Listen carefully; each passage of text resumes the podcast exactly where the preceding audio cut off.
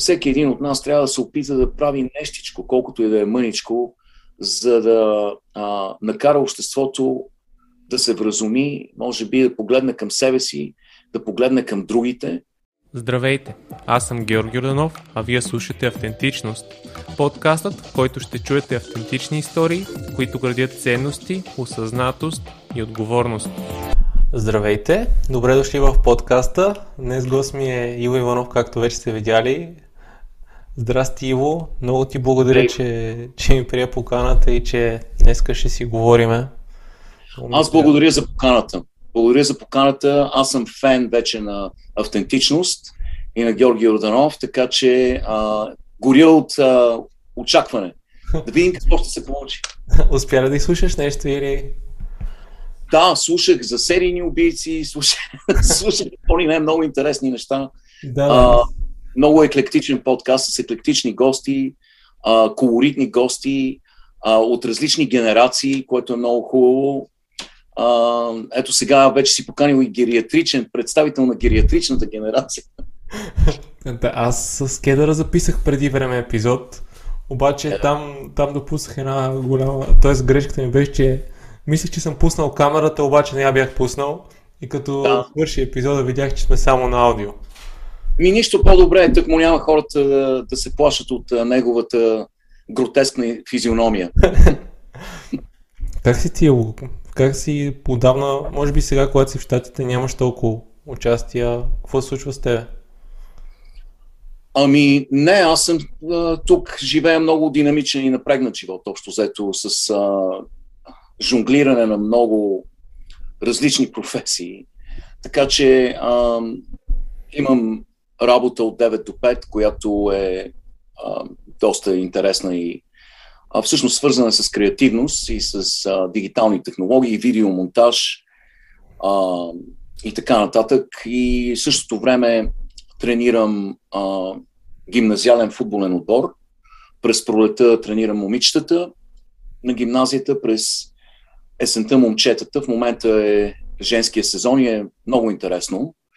А, става дума за нашия европейския футбол, не за американския футбол. И а, тук а, футболът е напреднал много и според мен много скоро така, световната футболна общественост ще бъде приятно изненадана от нивото на игра на американските а, футболисти, тъй като а, се влагат огромни средства, инвестират се пари, усилия, ресурси, а, привличат се треньори от чужбина и се развива футбола така както трябва а, на детско ниво. А, става дума за милиони деца, които играят а, организиран футбол. Извинявам се, това е моето куче, което вие, вие когато е щастливо, имам а, Golden Retriever, златен ретривър, който а, явно сина ми е влезнал в кухнята и той от радост вие. Но а, ще вият и феновете на футбола много скоро, защото а, щатите правят много интересен експеримент. Спортен експеримент а, от едно, може би 20 на години, в който а, са ангажирали треньори от целия свят, които пристигат тук и обучават най-малките. Не най-големите, най-малките. И ако излезнеш тук на футболните игрища в събота и в неделя, ще видиш хиляди деца, които играят матчове от 3 годишни, организирани с екипи, с съдии, а, доста впечатляваща гледка. Ние, аз живея в малък град а, за американските мащаби, студентски град от 100 000 човека, а, който а, има около 20 футболни игрища, които са като а, а, подложени на маникюр с нокторезачка, защото са перфектни, тревата е перфектна а, и всяка събота и неделя са наводнени тези игрища от, от млади играчи. И за мен това е повод за огромна радост, защото виждам как расте една генерация, влюбена в този спорт и честно казано, в момента виждаме и, а, вече виждаме и продуктът на тези усилия, тъй като момента отборът на щатите а, включва една плеяда от млади играчи, които играят в най-добрите клубове в света. Става дума за Барселона, за Манчестър Сити, за Челси, Борусия Дортмунд и така нататък и, нататък, и така нататък. Така че а, това е много интересно и това ме държи да се върна към твоя въпрос. А, държиме под напрежение. А, гимназиалният футбол е на много а, голяма почет тук. А, мачовете ни се отразяват от медиите, от пресата. А, след мачове даваме интервюта. А, пътуваме на мачове с а, великолепни автобуси. А, всичко е много организирано, много добро, но има и голямо напрежение, натиск естествено от, от а, гимназията, от родителите за постоянни успехи. И а, така, че след работа тичам на тренировка. А, също така подготвям и третия си сборник. А, правя и аз подкаст от много-много години, 7 години с група приятели, а, който е абсолютно терапевтичен за нас самите. Няма, няма комерциални цели и честно казано няма а, някакви амбиции а, да стига до много хора или да променя хората. Просто е по-скоро терапия за нас самите. Събираме се 6-7 човека в един бар а, и концепцията е а, просто да говорим за злободневни теми или за каквото ни хрумне и да го превърнем в нещо като типичен разговор в един бар. Когато група хора, понякога непознати, се срещнат в бар на чаша бира и започват да обсъщат злободневни теми. Горе-долу това се случва и в нашия подкаст от 7 години, всяка събота. А, и а, не го препоръчвам на, на слушателите, защото няма да научат почти нищо ново. Но това също го правя и аз го, естествено, аз го монтирам, аз го обявам и така нататък, разпространявам и а, общо взето а, нямам много свободно време. Когато го имам, го а, ангажирам с спорт.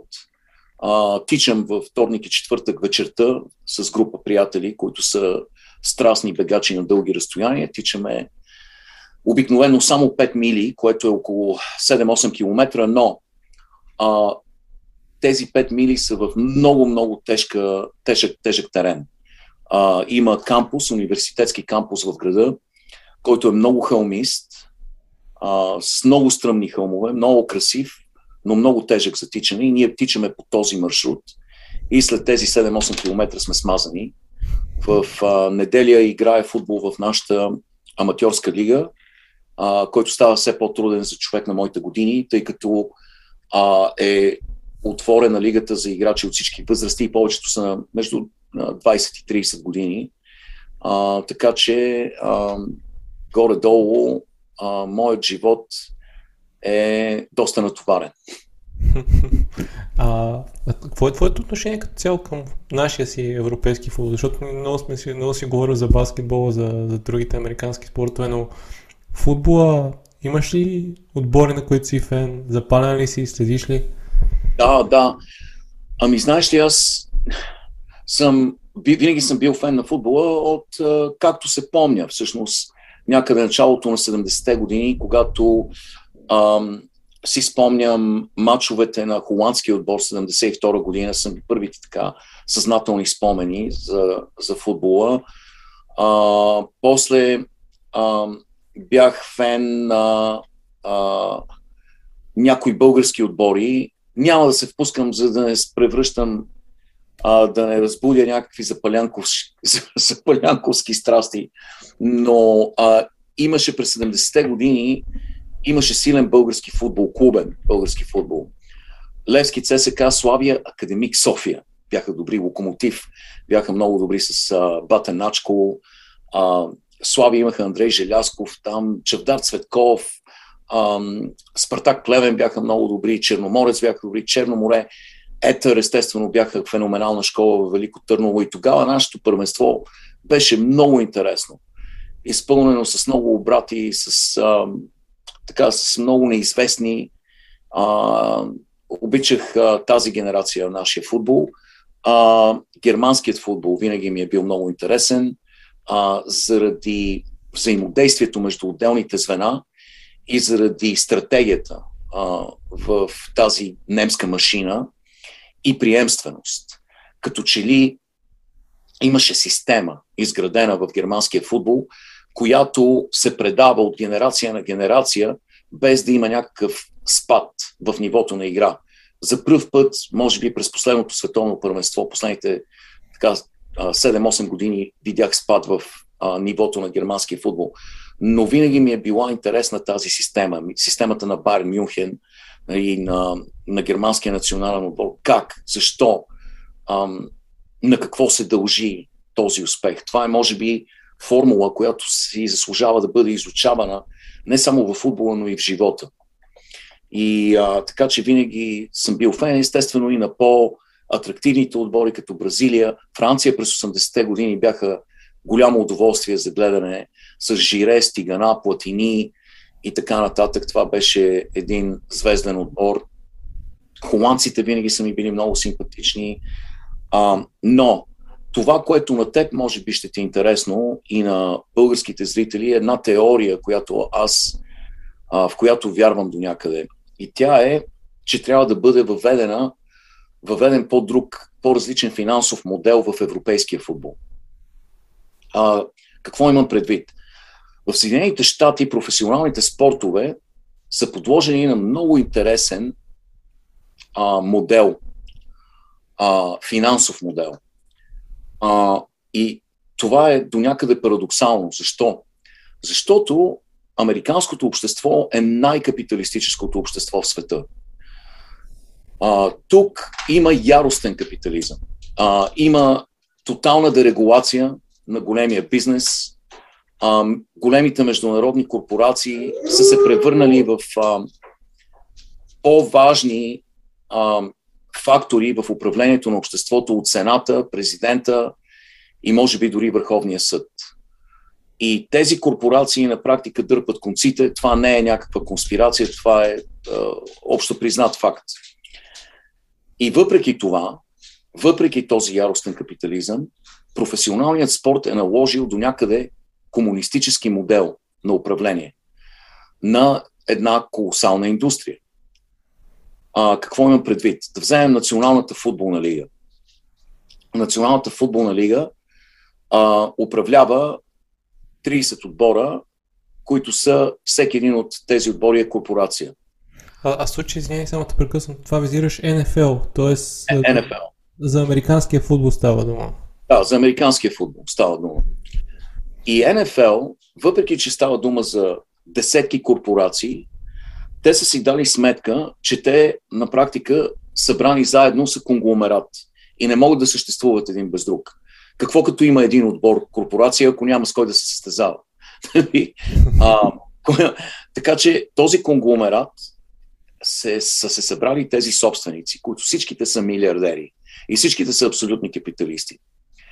Погледнали са се в очите един ден и са казали, време е да вложим малко комунизъм в, в своя бизнес модел, защото иначе сме обречени на разруха. И какво, какво са направили? Сложили са таван на заплатите. Това означава, че всеки един отбор може да харчи точно количество пари, за да купува играчи. Това е, това е комунизъм. Това, това противоречи на основните закони на а, свободното движение на капитал. И налагайки този модел обаче, те са създали а, конкуренция. Нестихваща конкуренция помежду си. Конкуренцията е от огромно значение за успеха на, на техния бизнес модел. Защото без конкуренция ще има хегемония на два-три отбора, които се намират в големите градове и които имат достъп до много по-голям пазар за маркетинг и медиен пазар, който а, ще ги направи толкова доминантни, че те ще купуват всички най-добри играчи. Това, което те са разбрали преди много години, все още не е разбрано в Европа.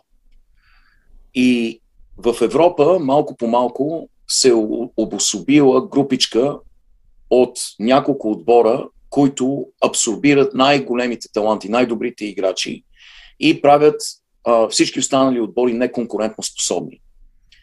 А, в Националната футболна лига, тук в американския футбол, отбор като а, нашият Kansas City а, Chiefs е в състояние да спечели титлата. Отбори като а, от по-малки пазари, като Green Bay Packers, са в състояние да спечелят титлата всяка година. И това се дължи именно на този подход с таван на заплатите, с а, изравняване на възможностите на всичките 30 отбора. И има и още един комунистически модел тук. Най-слабият отбор, всяка година отборът, който е на последно място, получава право през пролета, това ще стане днес, между другото, голямо, а, всъщност голямо съвпадение, а, а, получава правото да избира пръв, най-слабият отбор избира пръв в драфта на млади играчи, студенти. Всяка година студентите, които стават, а, които имат достъп до Националната футболна лига вече, на които е разрешено да станат професионалисти, са подредени в ранглиста и най-слабият отбор в НФЛ получава право да избира пръв. Следващия а, отбор, а, нали, който е на предпоследно място, избира втори. И така нататък. Отбора, който е на първо място, избира последен. И отново се създава изкуствено равновесие по този начин. Нали, не се оставят законите на свободния пазар да функционират необезпокоявани в този конгломерат от отбори. Същото, абсолютно същото нещо става и в NBA, в Националната баскетболна асоциация. И а, този таван на заплатите е много важен. Ако не беше той, отборите в Нью Йорк и Лос Анджелис ще да печелят титлата всяка година.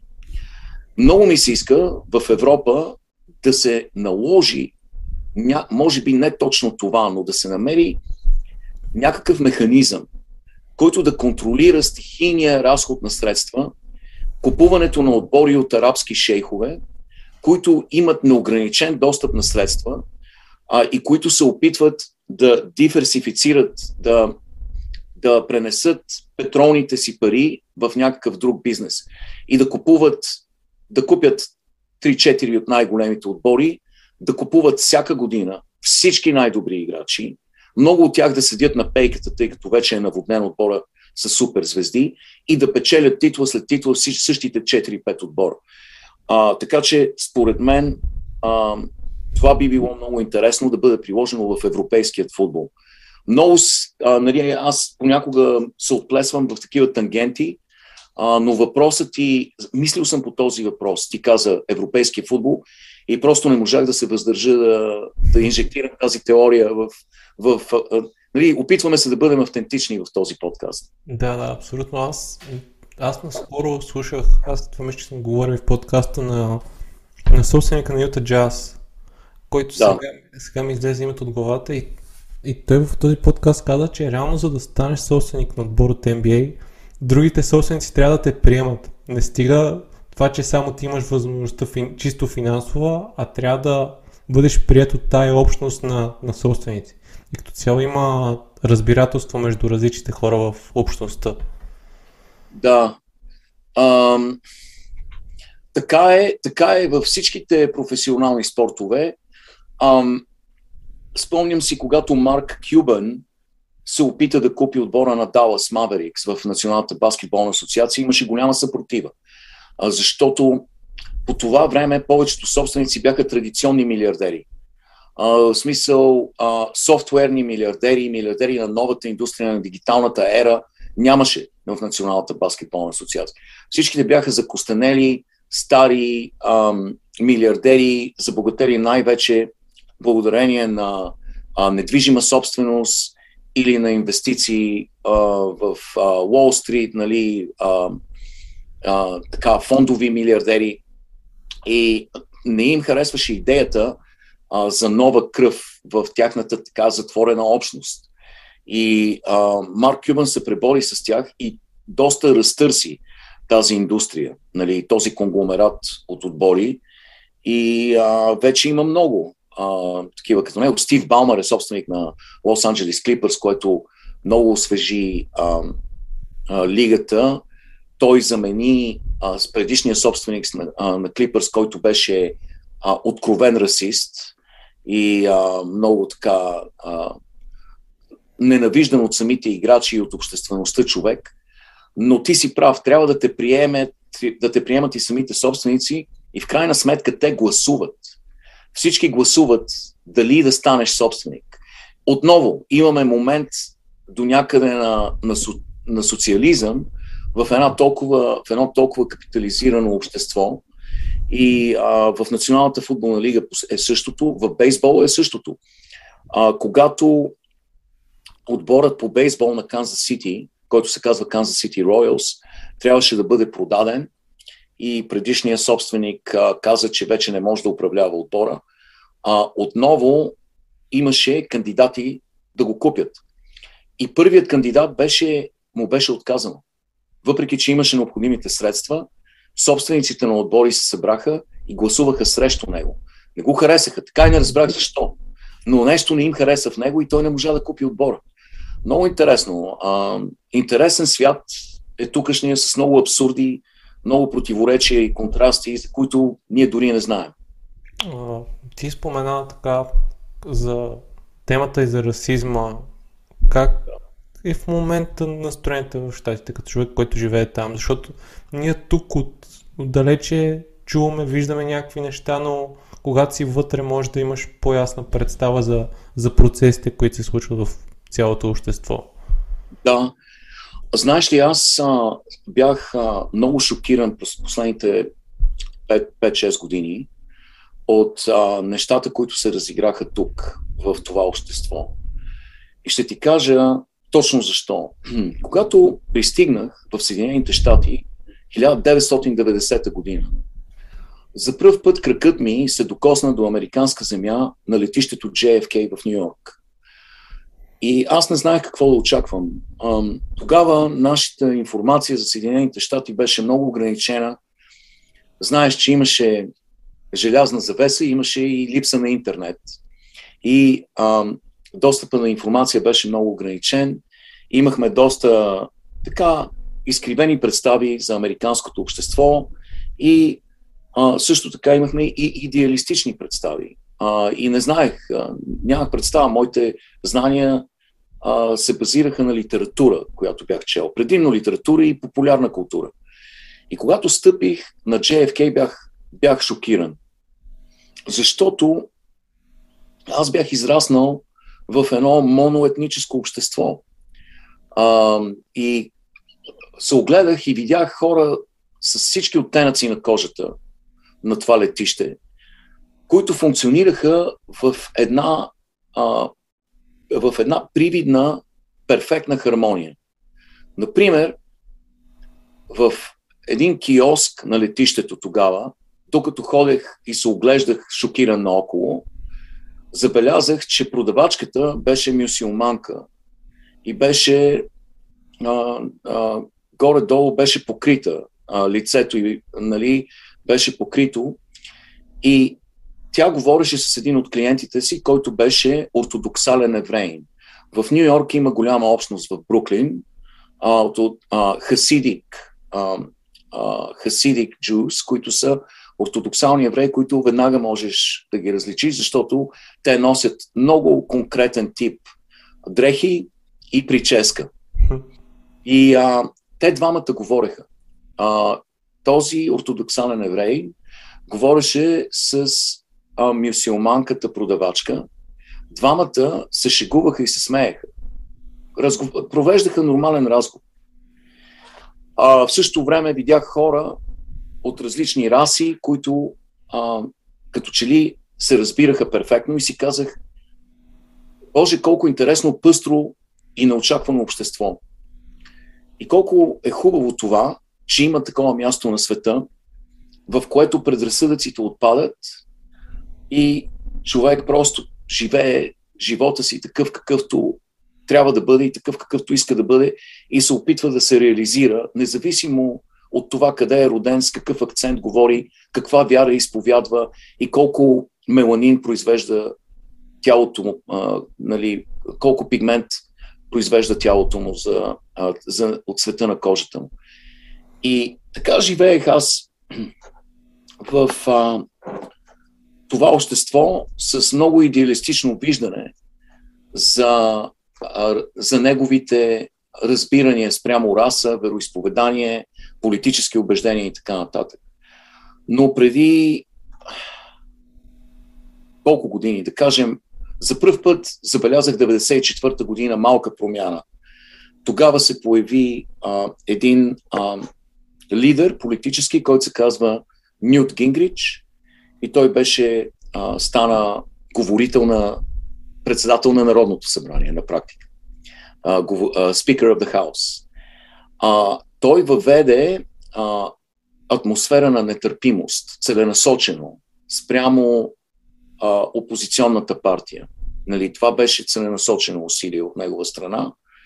А, малко по-късно се появи а, телевизионна компания Fox News а, на Рупърт Мърдок, която подхвана същата тема, защото усети, че може да бъде монетизирана а, тази политическа нетърпимост. И създаде пропагандна машина, която се нарича новини, но не, няма нищо общо с новини. И тази пропагандна машина постепенно накара другата страна да създаде своя собствена пропагандна машина.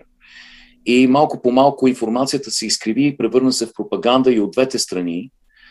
И а, а, може би малко по малко благодарение на това стигнахме и до 2008 година, когато президент стана а, човек с а, тъмен цвят на кожата и това галванизира а, създаването на чайната партия на крайно десни сили. Когато се създаде една крайност, винаги неизбежно се появява и другата крайност.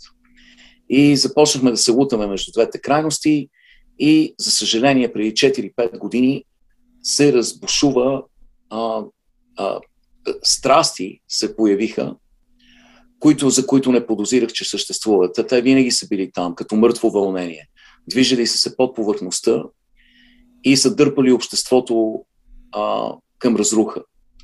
И сега, за моя голяма изненада, това общество, в което аз вярвах, че е надмогнало всякакви предразсъдъци, вече виждаме много от, открит расизъм, виждаме появата на организации тук в Съединените щати, а, чиято цел е създаването на монолитно бяло общество. Има а, така наречените милиции, а, които са въоръжени до зъби а, и техният манифест, тяхната идея и тяхната платформа е да, а, да оттърват тукашното общество от бремето, което представлява според тях нали, а, другата, другата раса. Почнахме да се делим на ние и вие, на, на леви и десни, на бели и чернокожи и на какви ли не. И а, това за нещастие според мен е огромна крачка назад. А другата страна също а, трябва има вина, защото и те се радикализираха. А, има нали, протести, които се превръщат в грабене на магазини и така нататък. И, и всъщност ние сме в една много турбулентна епоха в момента, Георги. И трябва да правим това, което можем. Като малки, ние сме нали, единици, но ето ти имаш подкаст, аз имам някаква платформа и всеки един от нас трябва да се опита да прави нещичко, колкото и да е мъничко, за да а, накара обществото да се вразуми, може би да погледне към себе си, да погледне към другите и да разбере, че ние всички сме хора, имаме едни и същи аспирации, амбиции, мечти, ам, нали, ам, емоции, ам, афинитет към хората, които обичаме, към семейството си. И горе-долу, независимо от това, ам, нали, с каква кожа сме, какво е веро, вероисповеданието ни, в какво вярваме, коя политическа партия симпатизираме, за кой отбор викаме на стадиона. Ние всички сме хора. Хора, малко или повече, сме едни и същи. И колкото по-бързо го разберем, толкова по-бързо ще спасим света от неизбежна катастрофа и разруха. Това е моето мнение. Да, защото се забелязва и, че и, Може би то това си е глобален процес на това, което аз виждам в българското общество, че се случва точно не на база нали, а, раса, но на база други принципи се случва точно това разделение между хората и това всеки да, всеки да смята, че неговото нещо е правилно и да не се слушва тотално в, в мнението на другия. Според теб, да. кое доведе до това да тръгнем в тази посока да, да смятаме, че ние винаги сме най-прави и изобщо да не слушаме другия човек от среща? Да, ще ни е много трудно да навлезем в тази тема без да се гмурнеме в най-голямото клише а, и то е естествено интернет. Нали, всички, общо взето, всеки отговор на този въпрос свършва с интернет. Ние се опитахме да създадем обществено съзнание, един голям, пулсиращ мозък, една безкрайна Александрийска библиотека, в която да е на върха на пръстите ни във всеки един момент и да ни помага да открием истината, да откриваме фактите моментално. На практика, малко по малко сме започнали, искахме да превърнем интернет в ам, продължение на нашата собствена централна нервна система, на нашия мозък. И действително, това се случи. Ние носиме в ръцете си а, целия свят.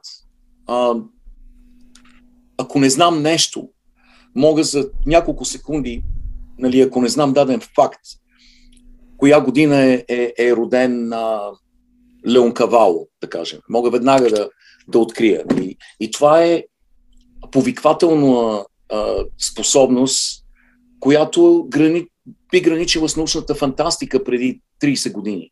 Нали. До някъде сме успели в това отношение. Но в същото време, вместо да създадем обществено съзнание, вместо да създадем а, съединени човешки щати в целия свят, а, ние направихме така, интернет направи така, че ни раздели, радикализира и поляризира до крайност. А, и истината е, че а, този а, confirmation bias, нали, ам, това предразположение да търсиме своята истина, а не, а не обективната истина. Не, не обективната действителност, а тази, която на нас ни харесва. Нали, а, това предубеждение, а, този инстинкт се оказа много силен. И ни вкара моментално в ехо, ехокамери, които ние съществуваме с една група хора, които вярват в същата действителност, независимо каква е обективната действителност, и говориме един с друг и, и се замеряме с непроверени факти, които отскачат от стените на тази ехокамера, връщат се при нас а, усилени, а, амплифицирани и създават мъгла, от която не можем да излезем, която е пагубна и която е задушаваща и аз, на мене ми е много приятно да влеза в една такава група и да си говоря с хора, които мислят като мен. Но трябва човек да си даде сметка и да положи усилия, да върви срещу себе си, срещу своята интуиция и да търси истината. И когато аз чета новини вече, в никакъв случай не прибягвам до Fox News или CNN или MSNBC или дори честно казано, неща като Google News и а, новините в Yahoo, те също ни манипулират, защото те изчисляват, знаеш, че има, има формула, която, а, която те захранва с новини, които на теб ти харесват. Нали? Тези, а, тези платформи, те търсят твоята предубеденост и я хранят хранят предразсъдъците ти. Така че аз търся истината в PolitiFact, а, в, ако трябва да дам съвет, Reuters обикновено има а, обективни новини, AP News, Associated Press.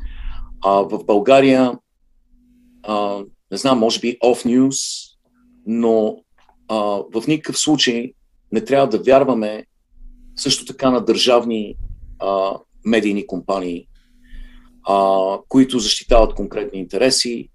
В момента имаме война, има война, а, нещо немислимо в Европа.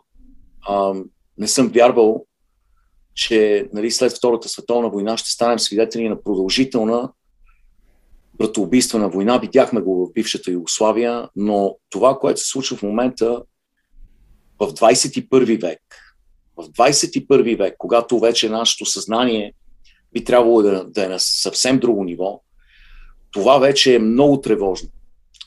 И то се дължи до голяма степен на, на липсата на информация, на създаването на пропагандна машина, на тези ехокамери, на информационни балони.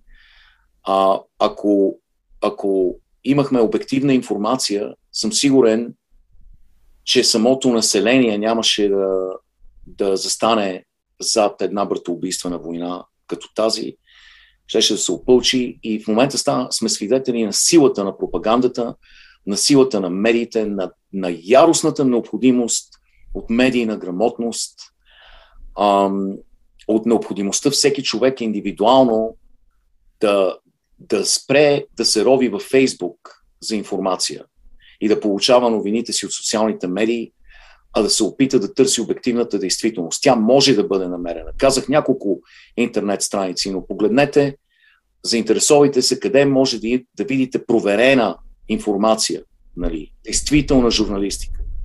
А, а, преди да, да вземете решение, преди да застанете зад някаква кауза, която може да се окаже катастрофална за цялото човечество.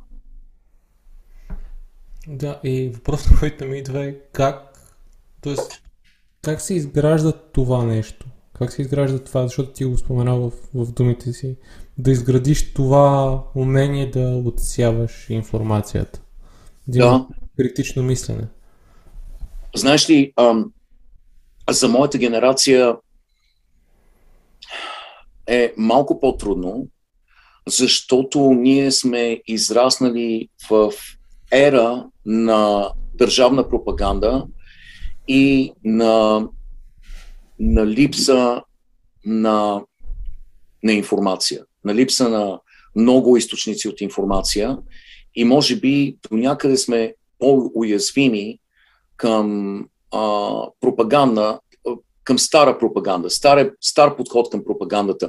В същото време пък много мои връзници а, са се опарили и, и разпознават тази пропаганда. Нали?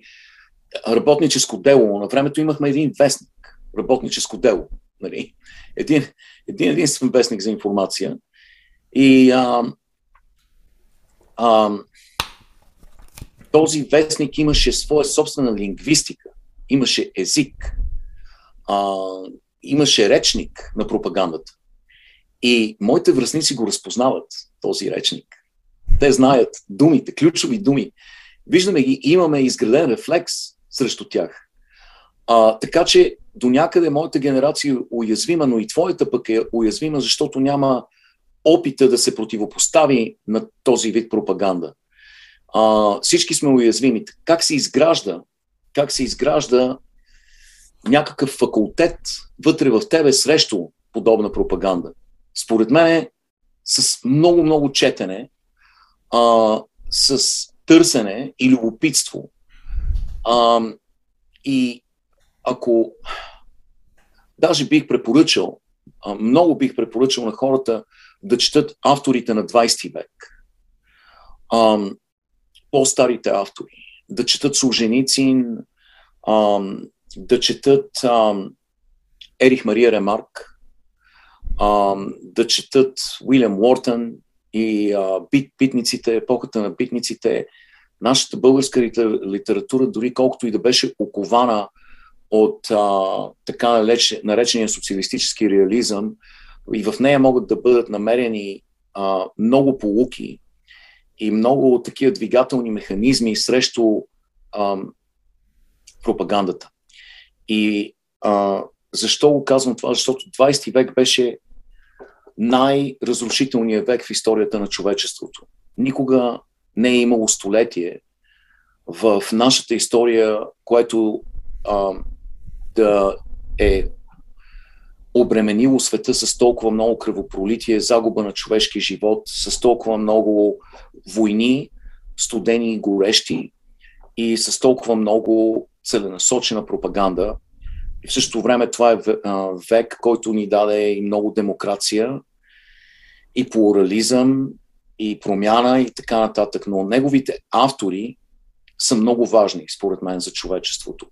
Непременно а, се върнете а, години назад и потърсете тези автори, защото в тях е истината. Те ни дават толкова много от уроците на, а, на миналото, които са ни необходими в настоящето и от които ще зависи нашето бъдеще. Така че това според мен е важно и особено в този ден, а, днес е 24 май и а, според мен а, трябва да надникнем в най-голямата съкровищница на човечеството, нейната литература. А, и този ден е така ни, винаги ни е напомнял за това, че няма нищо по-важно а, за нас от това културно-историческо литературно наследство, а, на което може да се облегнем, когато трябва да вземем важно решение. Ако взимаме решенията си в безтегловност, а, те са обречени на неуспех. Имали сме лидери, които са чели една книга или не са чели нито една книга. Имали сме такива лидери и в България, и в Съединените щати, и които се гордеят с това.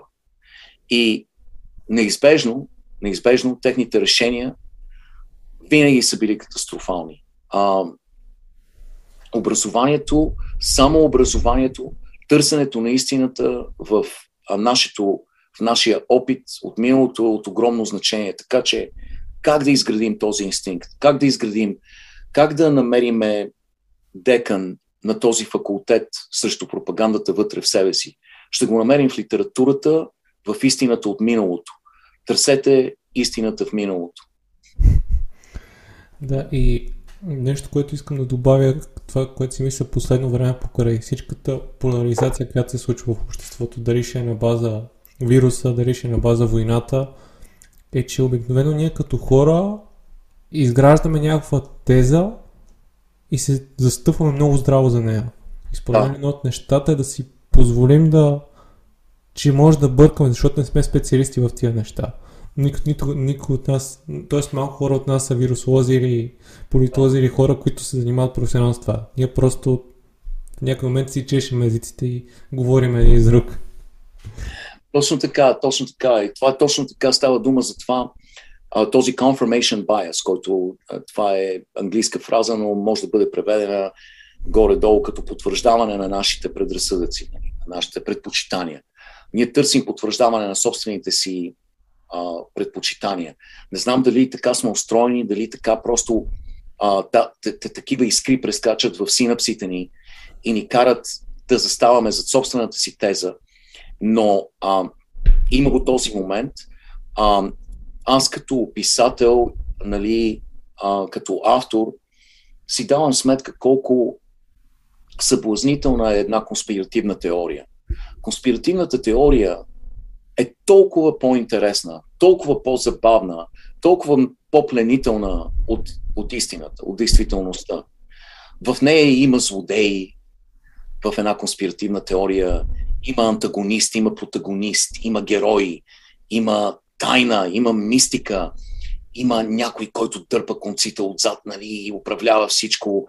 И ти изведнъж ставаш герой срещу конспирацията, нали, в своя постинг в Фейсбук, нали, ти ставаш, ти ставаш един от участниците в тази конспирация. Истината и обективната действителност обикновено е много по-прозаична, скучна, безинтересна. Нали, фактите са факти, те не са история. Нали. Те много често нямат, а, нямат тази мистика и тази привлекателност, които носи една конспирация. И според мен е този афинитет към хората да бъдат притеглени като магнит от една конспиративна теория е много обясним. И аз го разбирам и дори до някъде го уважавам от, от авторска гледна точка. Нали. Но конспирациите много често са а, а, са, водят до деградация, нали, наистина. И човек трябва да се, да се бори срещу тях. Трябва да се бориш срещу собствения си confirmation bias, нали, потвърждаване на твоите собствени а, нали, предразсъдъци. Много е лесно да се каже, много, е по, много по-трудно е да го извършиш. Нали, да, да търсиш истината там, където е удобно да се включиш в една конспирация. Каквато да кажем тук е QAnon. QAnon е едно общество, което се създаде, а, което е водено от безумна конспирация, нали? и което има милиони, милиони, милиони привърженици, което до някъде доведе и до 6 януари а, и до този, до този ад 6 януари 21 година, а, когато а, горе, общо взето привърженици на тази конспирация а, се опитаха да нападнат капитола, капитолия на Съединените щати и така нататък. Но а, мисълта ми е, че а, е много, а, много опасна тази тенденция. А, тази, това, а, тази поляризация, за която говорихме, а, малко по малко а, преобрази тази страна, а, Съединените Американски щати, я превърна в Съединени Разединени щати. И а, а, не знам докъде ще доведе всичко това. А, аз много често, много често се изкушавам много от идеята да напусна а, всички социални мрежи. И единствената причина да не го правя е, че от време на време а, все пак има а, а, социалните мрежи ми дават достъп до, а, до голяма а, група хора и от време на време искам да споделя дадена мисъл, която смятам, че е, от която смятам, че има нужда. Нали? Това ме спира, но честно казано, Георги, аз съм толкова вече рядко в а, социалните мрежи, все по-рядко се появявам, все по-рядко коментирам в тях. А, до някъде това е инстинктивна реакция, рефлекс срещу всичко, което се случва, срещу а, нали, тази деградация на истината, която дължим на, а, на социалните мрежи. Така че моята, моят съвет е по-малко време прекарвайте в социалните мрежи, ако е възможно, а, и повече време прекарвайте в четене на, на истинска журналистика, на истинска литература и а, търсете, просто хората трябва да търсят истината. Това е толкова тривиален, уморен съвет, а, но, но е истина. Да, и абсол, абсолютно съм съгласен и понеже епизода, ние сега записваме края на, края на април на епизода ще бъде пуснат 24 май. Според теб, как културата генерално може да помогне на една личност да се изгради? Културата. Ам, стана дума за. И аз, а, да кажем, а, според мен е креативността, човешката креативност е едно от най-важните неща, които ни делят от, а, от света на животните, нали, които, което ни е помогнало да направим следващата крачка в еволюцията си и да се превърнем в раса, която е способна на абстрактно мислене, а, на планиране, на създаване на модели на бъдещето и така нататък, и ни е помогнала в а, а, а, земната фауна. И за мен културата е от огромно значение. Тя е от огромно значение за цялото човечество. А, ние, а, креативността, според мен, ни е дала възможност да, а, да създадем, да кажем, първите разкази, първите човешки разкази, написани, са на стените на, на пещерите, а, създадени преди хиляди, хиляди, хиляди години. Това са комикси. А, ако се вгледаш в а, пещерните рисунки, ще откриеш, че това са разкази. И те разказват за даден момент а, в живота на даден човек. Нали? И а, тези разкази, които сме споделяли един с друг около пламъците а, на, на първите огнища в а, пещерите. Нашите предци са, са си разказвали истории. А, те, според мен, са ни помогнали да малко по малко да, да се научим да създаваме и модели на бъдещето. Помогнали са ни да създадем втора сигнална система, да създадем писменост, да създадем писмена символика и а, а, човек трябва да е луд, за да не се възползва от тази съкровищница, а, от необходимостта да търсим и откриваме нови светове и хоризонти. Тя малко по малко, тази необходимост е, е кодирана в общия генетичен басейн на човечеството. И след като сме развили писменост, тъй като днес е 24 май, а, трябва да отбележим, че едва тогава сме намерили истинска причина да се провъзгласим за цивилизация. Може, разбира се, дори днес, може да минеш през дните си а, така в безукорно, безидейно, циклично съществуване. Просто да поемаш и отделяш въздух, калории, вода, а, до момента, в който из, изтече срокът ти на годност. Но, но, според мен, пълноценното човешко същество не може да се примери с, а, с духовна вегетация. Особено при условие, че с едно единствено отваряне на книга можеш да се пренесеш в всеки един момент, а, във всяка точка на, на тази безкрайна а, магна харта на световното културно наследство. А, то си е там това наследство. То е трупано с хилядолетия от момента, в който сме започнали да рисуваме по, по стените на пещерата. А, и а, то е една отключена съкровищница в момента на човечеството. И чака с нетърпение, а така всеки един от нас. Това е, това е вълшебство. Литературата, музиката, изобразителното изкуство, архитектурата. Това е вълшебство, чрез което можеш да пътуваш във времето, пространството, във въображението на най-големите мечтатели. И да кажем, да вземем литературата, все пак е, е деня на, на нашата писменост. Вземем литературата. Можеш да, да отидеш в Клондайк, Георги, в 19 век, с белю пошилката. А, може да се спуснеш на 20 000 левги под водата с Наутилус. Можеш да надникнеш в бъдещето а, през съзнанието на, на Азимов. Ам, можеш да се рееш в, а, в небулата Хеликс с Карл Сейган. Можеш да се влюбиш в а, умиращата Жулиета. А, можеш да проговориш езикът на мишките и хората. А, да живееш в Вила Вилекула.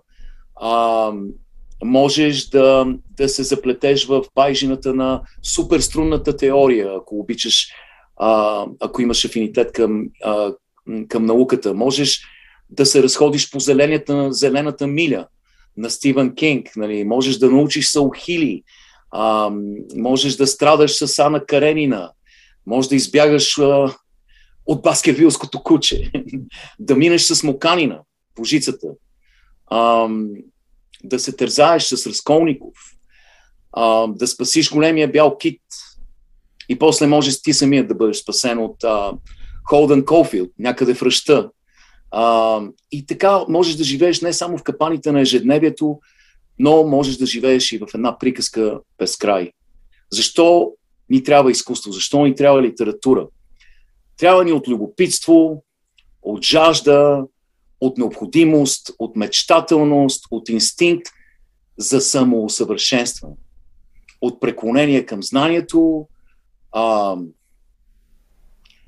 така от тази страстна и необятна прегръдка на въображението. А, и от повика на неизвестното, а, от уважение към себе си като човечество.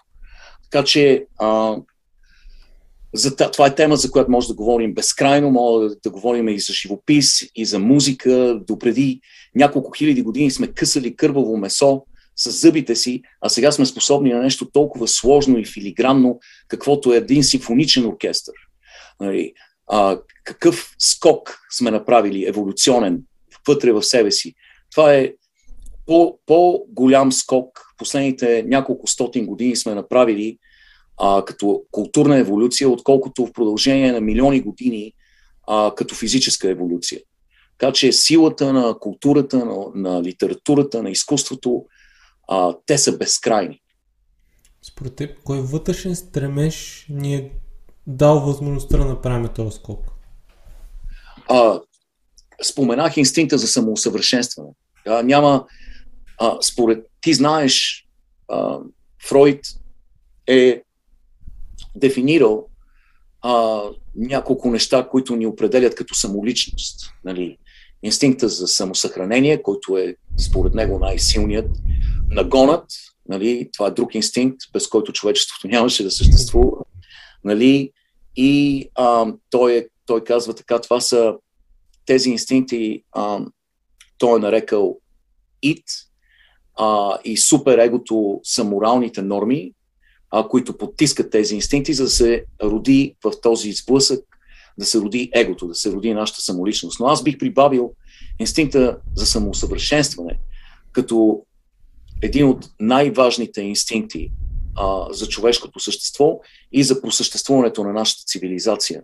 А, без този инстинкт сме обречени на стагнация, застой и а, а, край, разруха.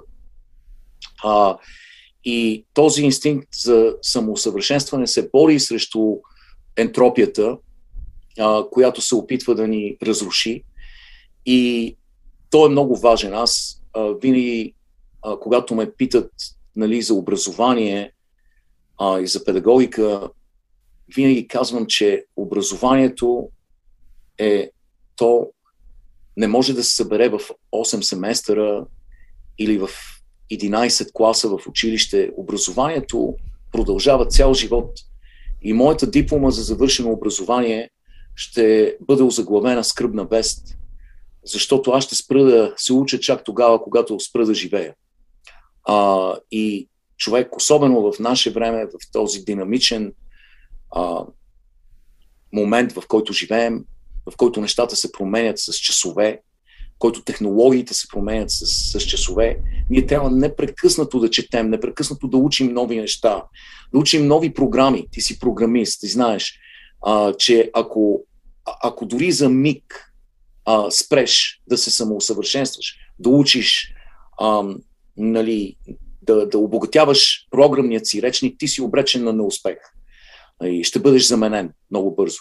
А, така че трябва да продължаваме да учим, да се самоусъвършенстваме и според мен отговорът на този въпрос и отговорът на този ден, денят на, на образованието, на книжно, книжнината, отговорът е никога да не спираме. Никога да не спираме и да превърнем всеки ден, в който сме на този свят, в ден на, на книжовността и писмеността. Кое запали твоя, твоят огънче в тази, в тази насока да, да чете, да, да се интересува? А, аз споменах, а, на времето бях а, на гости при твоят приятел Георги Ненов а, в неговия подкаст, а, който а, се казва Свърхчовекът. И там споменах за своята така първа м, при, а, своята първа а, среща с литературата, която се състоя много, много рано в моят живот, в, просто в първи момент, в който си дал сметка, че а, съществуват нещо като букви, които могат да бъдат подредени в думи, които могат да бъдат подредени в изречения, които могат да бъдат подредени в история, а, която зависи само от теб. И така, че още в най-ранно детство а, се запалих от литературата, от а, художествената литература. Естествено, като повечето деца, може би първите неща, които а, прочетох и които ми бяха прочетени, бяха приказки, народни приказки. Родителите ми ми четяха вечер. А, имаше много интересни книги на времето, сборници с приказки, които бяха обаче изолирани. А, изолирани географски. Да кажем, имаше сборник с скандинавски приказки или а, нали, сборник с африкански приказки. И тези ми бяха любими книги, като съвсем, съвсем малък. Преди да се науча да чета, родителите ми ги четяха и естествено моето въображение тогава превръщаше техните думи а, в а, почти тактилни а, светове, които можех едва ли не да докосна и в кои, след които а, се а, лутах с огромно удоволствие. И после, естествено, а, са, дойдоха Пипи Дългото чорапче, което е до ден днешен една от любимите ми книги, нали, и а, а, книгите на Ерих Кеснер, а, и м- любимите детски книги на, нали, на Джек Лондон, а, Артър Конан Дойл после и така нататък. Така това бяха първите искри, а, тези фантастични, а, интересни места, а, които имаха своя собствена архитектура, но в които и ти можеше да се намесиш а, в момента, в който се научиш да, да пишеш. Така че аз почнах да пиша още от съвсем малък за себе си. Пишех истории, създавах свои собствени светове, а, както играех с конструктори на времето. А, бяха много популярни сред децата конструктори с блокчета, като можеш да правиш, да строиш къщи или всякакви такива постройки. Аз си играех с конструктори, но си играех и с думи, а, с които също строях. И а, за голямо съжаление тези истории са изчезнали в миналото, не съм ги запазил. А, те съществуват просто като избледняващи спомени в съзнанието ми. Но това бяха ценни, хубави моменти в моето детство. А що се отнася до литературата по-късно, в, а, в тинейджерските ми години, която ме формира, а, това са и нашите български автори, а, нашите а, класици, а, които ми оказаха огромно влияние. Няма да ги изреждам, защото те са ясни, а, но а, чуждестранни автори, които много ми повлияха, разбира се, а, са а, Стайнбек, Бит генерацията, и става дума за Кен Кейси, Роберт Пърсик, Уилям Бъроуз, Гинсбърг и а, също така фан, фантастите, като Рей Бредбъри, Айзак Азимов, а, обичах абсурдисти като Кърт Вонегът, с когото имах щастието да се срещна. А, Рей, също съм се срещал с Рей Бредбъри, което беше феноменално, феноменално преживяване. А, и а, за, става, като споменах абсурдистите Вудхаус, обичах Рейман Чандлър много заради чувството му за хумор а, и създаване, начина по който създаваше дишащи а, пълнокръвни характери, а, нали, ли, герои в, в а, своите произведения. Обичах а, ЮНЕСКО, а, драматургията също, ходих много на театри, а, консумирах много, а, много драматургия и а, казваш кое запали искрата. Може би липсата на интернет беше много важна, защото, защото а, тогава растяхме в а, време, в което книгата беше нашият интернет и а, все още не беше разрушена нашата способност за концентрация. Нали, сега вече дори аз си давам сметка, че окачването ми се е променило и че вече дори аз не съм в състояние да се концентрирам достатъчно дълго, за да потъна изцяло в един много дълъг роман. Наскоро а, прочетох опашката на а, Захари Карабашлиев, прочетох и, и Хавра преди това, даже я прочетох няколко пъти, но си давам сметка, че вече дори такива абсорбиращи а, произведения, които са много динамични, дори кинематографични, а, аз не мога звъни телефона, имаме много, прекалено много неща, а, които надават дигитални звуци и ни отклоняват вниманието. И а, човек трябва да избяга от всичко, да избяга някъде а, извън дома си, а, някъде в природата за една седмица, за да може да потъне наистина в няколко романа и да ги прочете без да се отклонява вниманието му. Така че тогава имахме тази възможност и а, изцяло потъвахме в дадено произведение и това, може би, ми даде нали, тази а, възможност, която много, много а, уважавам сега и за която съм благодарен да открия света на литературата и да стана една мъничка, мъничка, мъничка част от него. Да, аз, аз се замислих като въпрос, това ми идва да... Какво е една стойност на една художествена литература носи с една, едно прочитане. Защото забелязвам, че има така влечение към по-бизнес насоченост, към това нали, да, да се развива определени умения, но самата художествена литература какво носи със себе си? Да.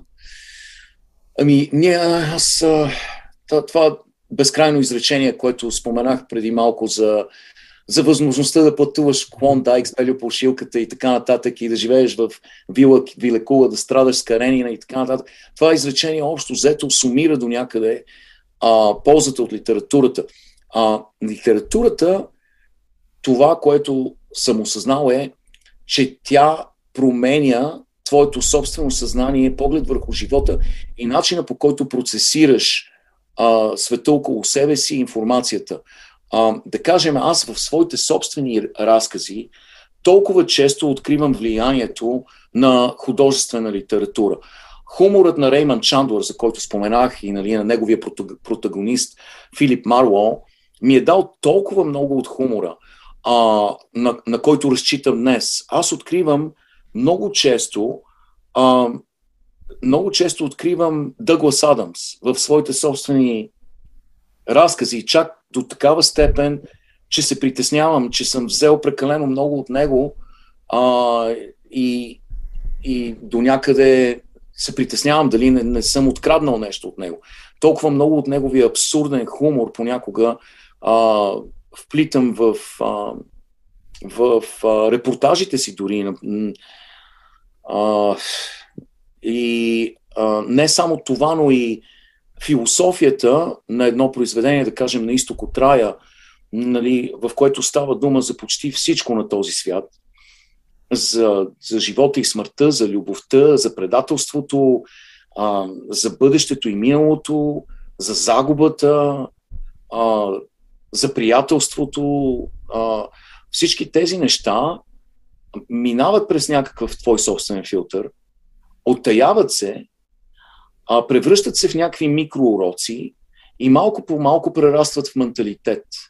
Така че художествената литература, въпреки че много често изглежда просто като някаква приумица на някакъв а, откачен мечтател, който ти не познаваш, всъщност ти дава прозорци към светове, за чието съществуване не си подозирал и които малко по малко се превръщат в твоя собствен свят – Ам, и честно казано, всяка една, всяко едно произведение на художествената литература е също произведение на документалната литература, защото а, един автор не може да се скрие за цвета, който е създал. Той присъства в него. Колкото и да се опитва, дори някой като а, Урсула Легуин, да кажем, която а, е направила едно фентаси, нали, магиосника от землемория, и цялата тази серия нали, става дума за един свят, който не съществува, нали, който има дракони, а, магиосници, замъци и така нататък. Тя присъства. Тя присъства в този свят. Тя, е, тя се вижда, нейният, нейният характер присъства, нейната действителност присъства в него, а, нейният исторически период присъства в него, конфликтите на нейното време са там, така че ти откриваш документална истина в, един, в едно художествено произведение, без да го усетиш. И това е много ценно, защото когато четеш нали, сухи факти, е много трудно да, да бъдеш погълнат от тях нали, и да ги асимилираш. Докато нещо като а, а, нали, произведенията на Токен а, или на Айзак Азимов, ти нахълтваш в тях, поглъщаш ги жадно, спираш дори да отговаряш на телефона, защото са толкова интересни и написани толкова увлекателно и спираш дори да се храниш или да отваряш вратата, когато някой звъни и когато ги прочетеш, ти си се обогатил, научил си нещо, без да го усетиш, си научил нещо функционално. Нали, има и фактология много в тези истории. Така че, естествено, а, това е просто само една малка част а, от а, тези безбройни, променливи в формулата на художествената литература, които ни обогатяват. Писането за теб каква потребност запълва?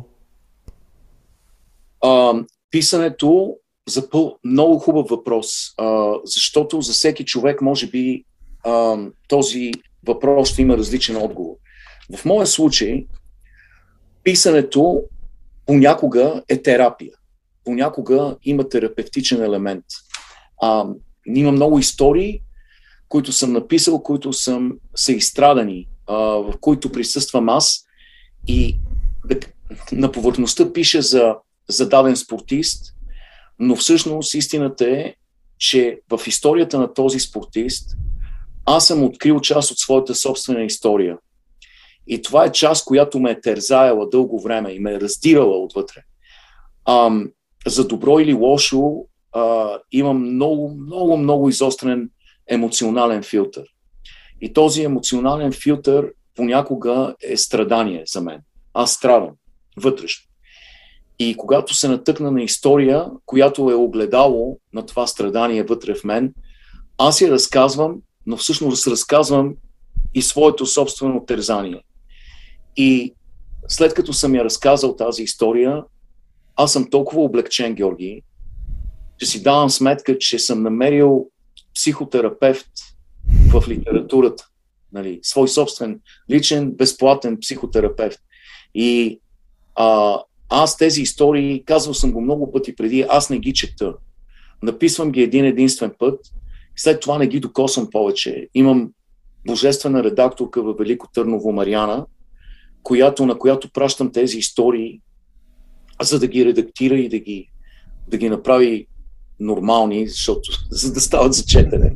А, да, да, да премахне хаоса, присъща за мен в писането и тя го прави по а, брилянтен начин, но аз повече не ги чета, вярвам и на нея и защото нямам сила да ги прочета, защото аз съм смазан след като съм ги написал, изтискан и в същото време облегчен. А, и а, до някъде това ми дава писането на мен, дава ми терапия. В същото време ми дава възможност да споделя с хора а, някои от полуките и посланията на живота, а, от, кои, в, от които вярвам, че би, те биха имали полза. Има определен тип хора, а, които са от другата страна на моите истории. Нали, аз съм от едната страна на компютъра, те са от другата страна. И този, тези хора са много интересни. Те са много, много качествен човешки ресурс, поне според мен. А, това са хуманисти, хора, които вярват в доброто начало на човека, хора, които по един или друг начин страдат също като мен в емоционално, емоционално отношение и имат нужда от, от а, тези истории. И те ги взимат, правят ги част от себе си, правят ги част от техния живот и от тяхното послание към света и дай, дай Боже и от тяхната работа и от тяхната комуникация с човечеството.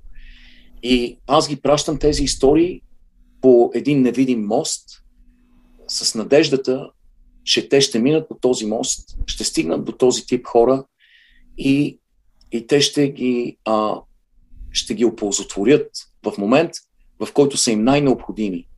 Може би ще е някакъв тежък момент, те ще, ще се опрат на тези истории и, а, и по някакъв начин ще ги оползотворят. За мен писането на този тип истории има осмислящо значение. Всеки човек търси някакъв смисъл в крайна сметка в този живот. Защото ако се замислиш колко сме мимолетни, колко бързо минават годините, колко бързо умират клетките ни, а, си даваш сметка, че трябва да се захванеш за нещо, което да те осмисли, което да осмисли изтичащите ти дни.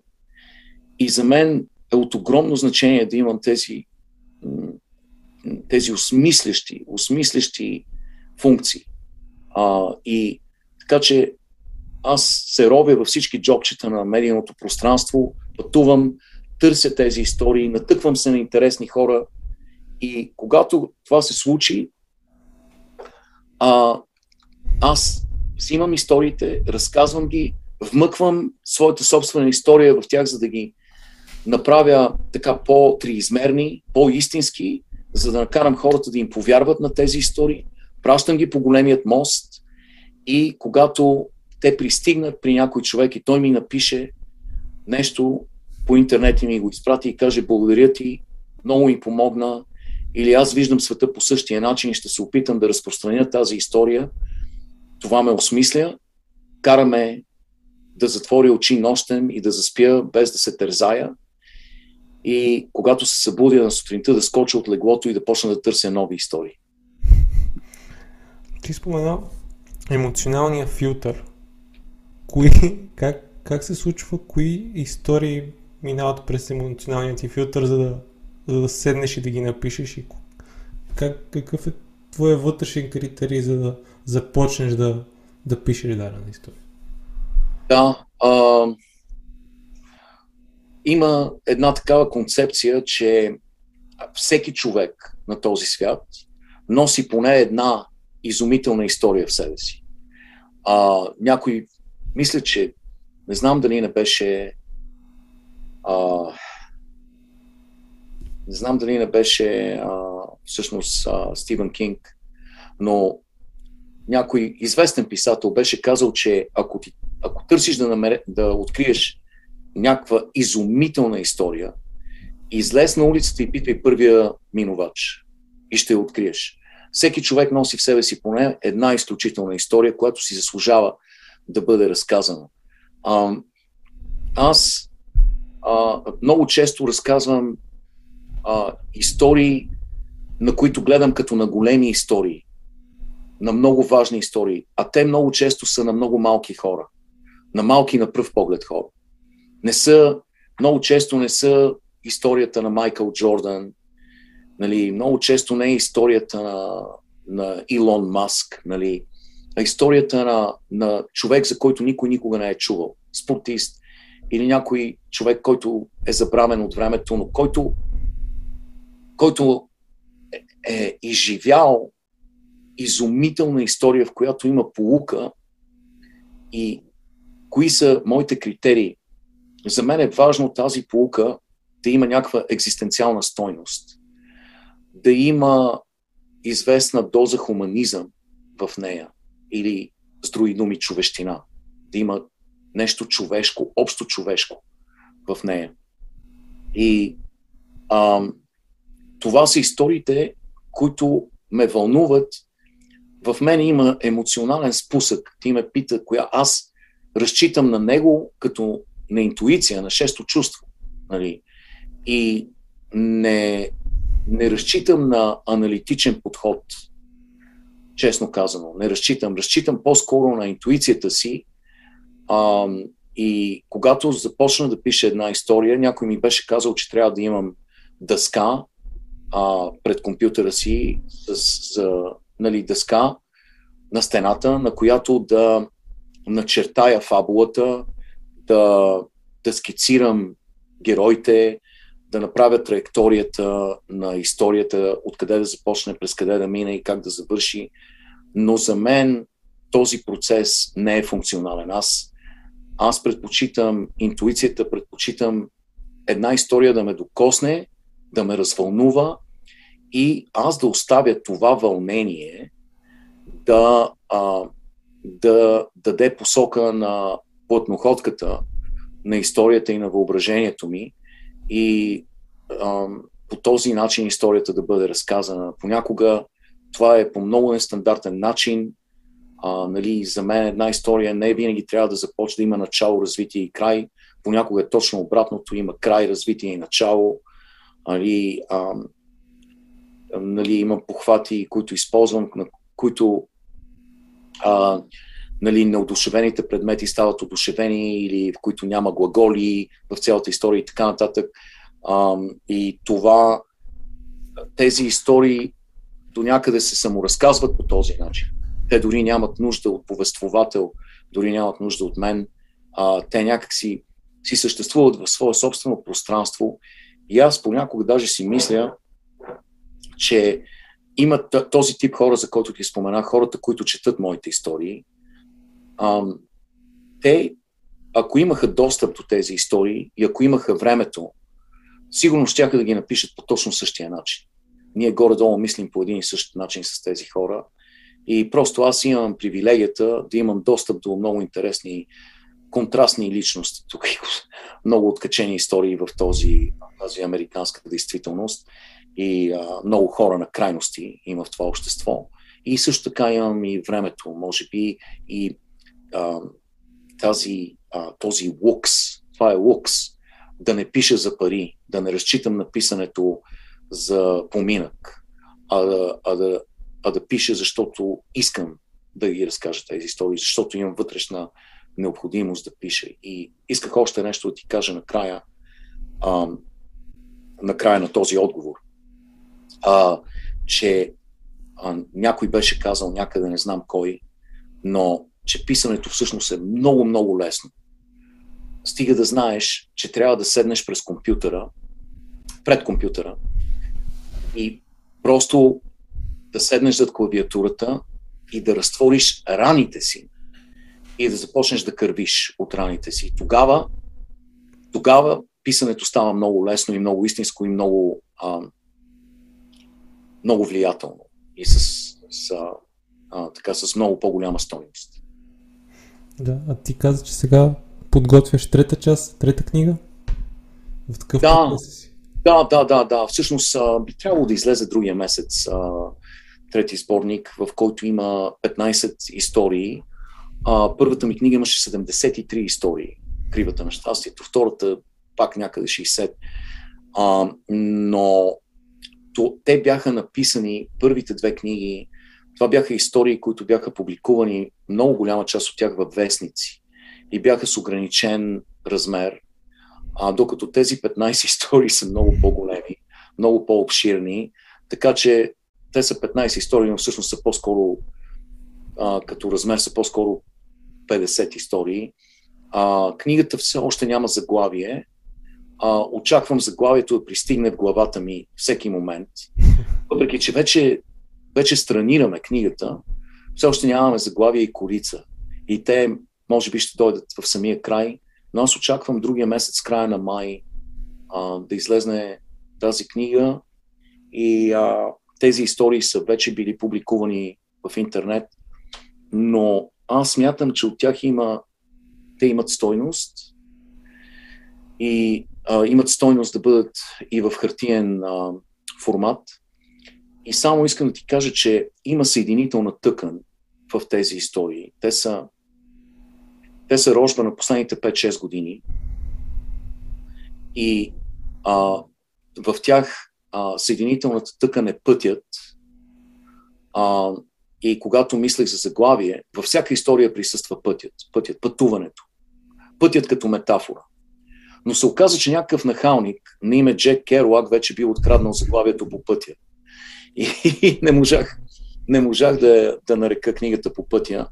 Но а, пътя присъства и също така присъства страданието. Страданието а, и то по-скоро функционалното страдание. Страданието, от което има полза и което ни води към просветление.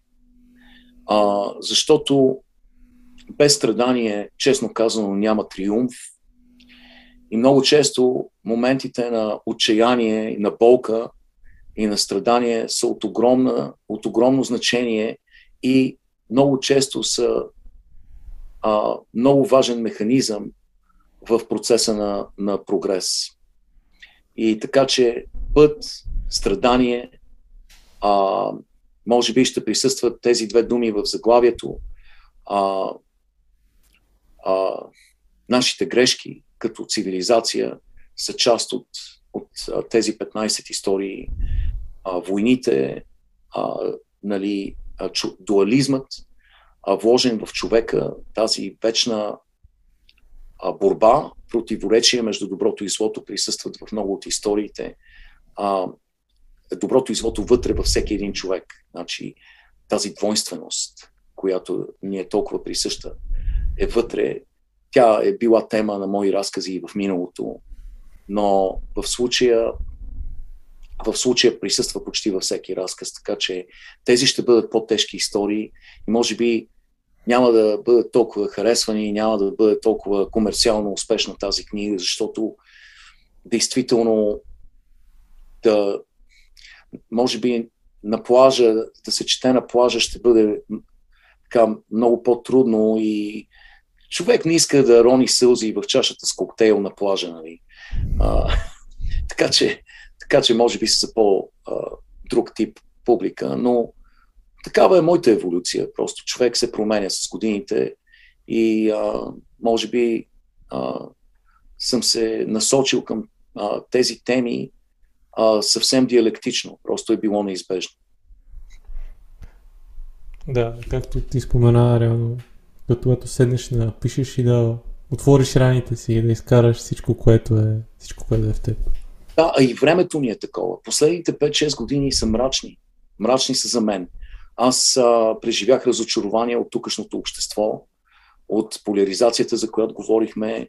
Аз се надявах, че сме преминали вече тези а, фази в развитието си като цивилизация, но а, много, много бях а, наранен вътрешно от посоката на движение на обществото, от а, яростта на хората, от, ум, омразата един към друг, хора, които са се наричали братя допреди а, малко, не могат да се понасят, а, членове на едно и също семейство не говорят със себе си и тази раздяла със здравия смисъл и с а, нали, положителната посока на движение на обществото ме вкара в, а, така, в една доста гъста мъгла.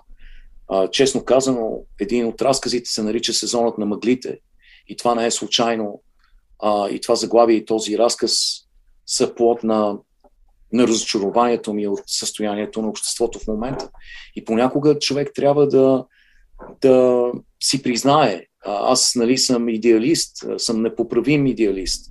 Вярвам в хората, но, но понякога се и разочаровам а, от, от част от, а, нали, от нашето общество и и от част от нашия менталитет. И понякога, както казах, разочарованието е важно. Трябва да бъде, трябва да бъде вокализирано, трябва да бъде извадено на показ. Така че това е, това е истината. Разочарованието е част от пътя. Именно, именно той е част от пътя. Пътя никога не е равен. Пътят никога не е равен. По пътя винаги има препятствия, има кръстопъти, има, има спукани гуми, а, нали, и, и действително пътят е, пътят е, е тази книга, е, е за пътя. А, понякога не стигаме до неговия край, понякога сядаме на пътя и чакаме а, пътят да, се, да почне да се движи под нас, а, което е голяма грешка. И а, до, до голяма степен а, моето послание е да вървим по пътя, да, да вървим. Минаваме през препятствията. Когато стигнем до кръстопът, може би да се доверим на инстинкта си, на добрината си, на човешкото в себе си, за да поемем по правил, в правилната посока. И а, иска ми се, може би, тази книга, нека не така, иска ми се да не, да не натъжава хората, толкова колкото ги, да ги накара да повярват в себе си и в това, че има смисъл да се движат, да се движат напред, да преодоляват себе си, разочарованията си, болките, войните а, и, и да продължават да търсят светлина в края на тунела. Ние в България така имаме вроден песимизъм и често виждаме тунел в края на светлината. А, но общо взето идеята на книгата е да ни, да ни насочи към светлината в края на тунела. Да, страхотно. И според мен не си прав от това, че книгата няма да достигне масов, масов успех и според мен пак ще се, пак ще се разпродаде абсолютно. Кой знае, дано, дано приятели. да, а иначе ти слушаш ли подкасти? Успява ли, остава ли ти време и за, и за това нещо или освен, че да. Да, да, аз а, слушам подкасти прекалено много. Прекалено много. И ти, ако си слушал моят разговор с Георги Ненов в Свръх човека, а, знаеш, вече знаеш, че аз слушам подкасти от самото от самото ембриотично развитие на, на този формат. Нали. От момента, в който в целия свят имаше 3-4 подкаста. Аз открих формата в самият зародиш а, и а, слушах тези 4-5 подкаста, които тогава съществуваха а, непрекъснато. И още тогава си дадох сметка, че а, това е бъдещето. И още тогава си дадох сметка, че много скоро почти няма да има човек на този свят без подкаст. Което е хубаво, което е прекрасно. Нали, нека всеки човек има платформа и трибуна, защото всеки човек има глас и всеки човек има история, за която споменахме вече.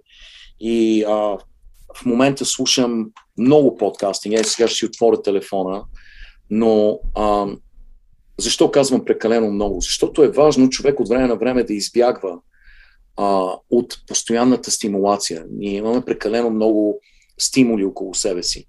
А, ние сме има свръхсензорна стимулация от всякъде, която пристига от всякъде. И аз си давам сметка, че слушам толкова много подкастинги напоследък, че не ми остава време за вътрешния диалог, а, на който се дължи нашата съзидателност. Нали, много е важно този човек, който е вътре в Георги, нали, който е Георги, да говори с теб, този вътрешен глас. Иначе а, ти, ти ще изгубиш а, този навик да говориш със себе си. Когато не говориш със себе си, а говориш само с гласа на подкаста, а, ти спираш а, да бъдеш креативен, да бъдеш съзидателен. И а, е много важно от време на време да бягаш от тях. Но в момента да ти кажа, слушам, а, много слушам а, TED Talks, имат а, ежедневен подкаст TED Talks, които са кратки TED Talks, а, които са много ценни. А, слушам Star Talk Radio, което е подкаста на Нил Деграс Тайсън. А, слушам WTF на Марк Мерен, който е бивш комедиант на сцена, който а, се превърна постепенно в най-добрият интервюиращ а, човек в целия свят. Са, WTF е съкръщение на What the fuck. Нали? А, но неговия подкаст е толкова популярен, че най-големите личности отиват а, в неговия гараж в Лос-Анджелес, който той оборудва и е превърнал в малко студио. Включително президентът Барак, Барак Обама на времето, още докато беше президент, се приземи с хеликоптера си, с президентския си хеликоптер до неговата скромна къща и влезна в гаража му и беше интервюиран. Но той интервюира много интересни личности и начинът по който ги интервюира е много интересен, вмъквайки гон за журналистика, вмъквайки себе си в интервюто и своите, собствен, своите собствени преживявания. А, той беше много слаб като комедиант. Аз а, не виждах никакъв повод за смях в неговите опити за комедия, но много, много, много добър като а, интервюиращ и като човек, който е способен да надникне така в кътчетата, най-съкровените кътчета на човека, който интервюира. Слушам This American Life на NPR, а, който, който е подкаст, който разказва истории а, веднъж на седмица. И а, This American Life са истории, които са а, част от американската а, нали, от американския обществен фон, но те са общо човешки за целия свят. Препоръчвам го. Слушам подкаст на, на Мириам Уебстър Dictionary. А, от години го слушам този подкаст. Той е 2-3 минути на ден. А, в а, този подкаст се казва Word of the Day, а, дума на деня. И какво е той? Той е всъщност една дума от речника на а, Мириам Уебстър. И това са думи, които са английски думи, но това, което е интересно е, че е, етимологията на всяка дума е много интересна в английски язик. Тя има история. Да кажем, някои думи, като думата juggernaut, например, която е така популярна американска дума juggernaut, Juggernaut се употребява за нещо като стихия, която минава като, нещо, което минава като стихия, като валяк през, през нещата. Juggernaut. Да кажем, отбора на на Golden State Warriors по баскетбол преди няколко години беше Juggernaut. Нали? И тази история, тази дума се оказа, че има невероятно интересна история. Цяла, цял разказ има за тази дума, която идва от, хин, от хинди, от, а, от Индия и е свързана с Бога Вишно и така нататък, и с една колесница, и с, а, с а, а, един британски а, нали, а, посетител на Индия, който е станал свидетел на, на инцидент, свързан с тази колесница. Няма да разказвам повече, но а, това е а, а, много интересен подкаст, който аз се потапям за няколко минути в историята на една дума. Понякога думите са много а, така апокривни, които не ги чуваш в ежедневието. И това, което е интересно е, че думата оживява, тази дума оживява благодарение на своята история и след това не я забравяш, защото знаеш историята. И, и така човек обогатява речника си неусетно, научавайки интересна история. А, слушам а, подкаста на а, който се казва Making Sense with Sam Harris. А, Сам Харис е а, психолог и философ и а, изключително еродиран човек. И неговия подкаст, който се казва Making Sense, ми харесва с, а, с интелекта на неговия водещ, с необятния му речник и а, интереси и интересите на водещия и с това, че е неутрален до голяма степен, не взима крайни а, гледни точки, когато става дума за политика, разчита на, на своите собствени обективни наблюдения. Radio Lab все още слушам, макар че имам някои разочарования. За комедия Конан О'Брайен, който беше водещ на нощно предаване тук в продължение на две десетилетия, а повече от две десетилетия, от рода на Слави Трифонов. Но а, а, той е много добър комедиант. Той има а, страхотен подкаст, подкаст, който се казва Conan O'Brien Needs a Friend. Конан О'Брайен има нужда от приятел. И ам, неговия подкаст е много смешен, много забавен и когато имам нужда да се разведря, а, прибягвам до него. А, и още много The Daily слушам на New York Times подкаста, който е всеки ден, всяка сутрин. На Бил Симънс подкаста слушам за, за спорт и така нататък и така нататък. А, това е безкрайна тема, общо взето. В, естествено, слушам и вече и твой подкаст, слушам Свърх човека, слушам Непримиримите в България и а, така, докато карам кола или докато тичам, слушам подкастинги. Уплътнявам времето си. Да, и реално и сам Харис, аз за него разбрах покрай дебатите му с Питърсън и беше доста интересен като цяло.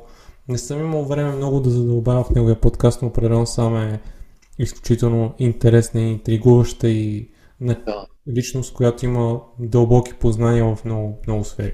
Много. Той сложи, а, а, той сложи а, монетарна стена вече обаче между себе си а, да. пред подкаста си, в който Първият, първите така 40 минути са безплатни от подкаста му, но ако искаш да слушаш целия, трябва да се абонираш и да, да си платиш, защото просто човека няма, той отказваше да, да намери рекламодатели и а, защото смяташе, че ще се комерциализира подкаста по този начин и ще го накарва да избягва определени теми, така че той реши а, да поиска от хората, които слушат подкаста му, да плащат няколко долара. И а, така че това трябва да се очаква, но може да слушате първите 30-40 минути безплатно, които сами по себе си са много интересни и сами по себе си, честно казано, са достатъчни. Само ще ти кажа, че вече не слушам Джо Роган. А, от няколко години се отказах да слушам Джо Роган, може би най-популярния а, подкаст. Той е вече изцяло само в Spotify. А, и а, това се дължи на факта, че той се полити, полити, политизира, а, започна да застава само от едната страна на политическия а, диалог.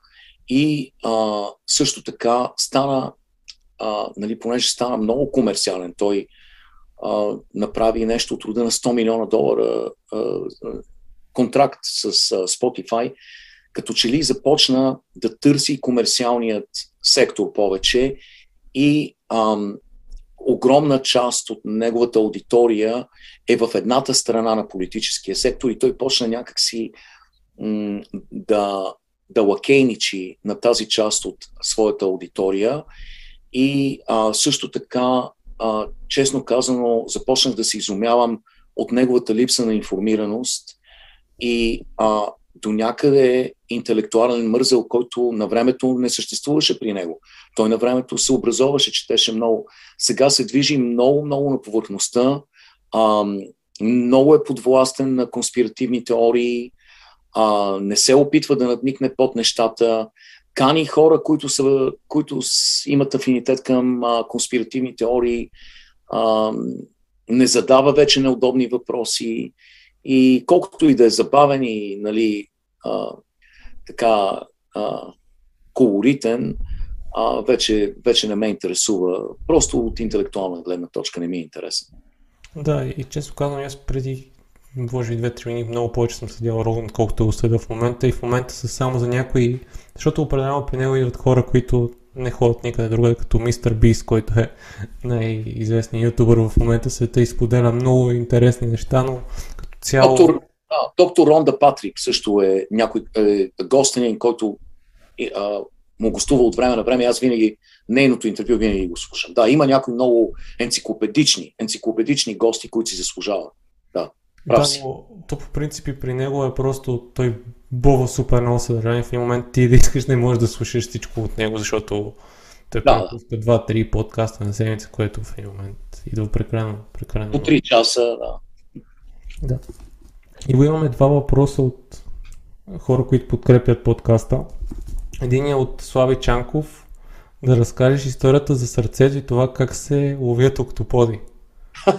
Така че ти ще се сетиш. Да, разбира се, разбира се, че ще се сетя. Значи, а, това аз, аз винаги съм имал афинитет към октоподите. Една от темите а, в, а, нали, в биосферата а, на Земята, които винаги са ме интересували, е а, морфологията на, на това изумително същество.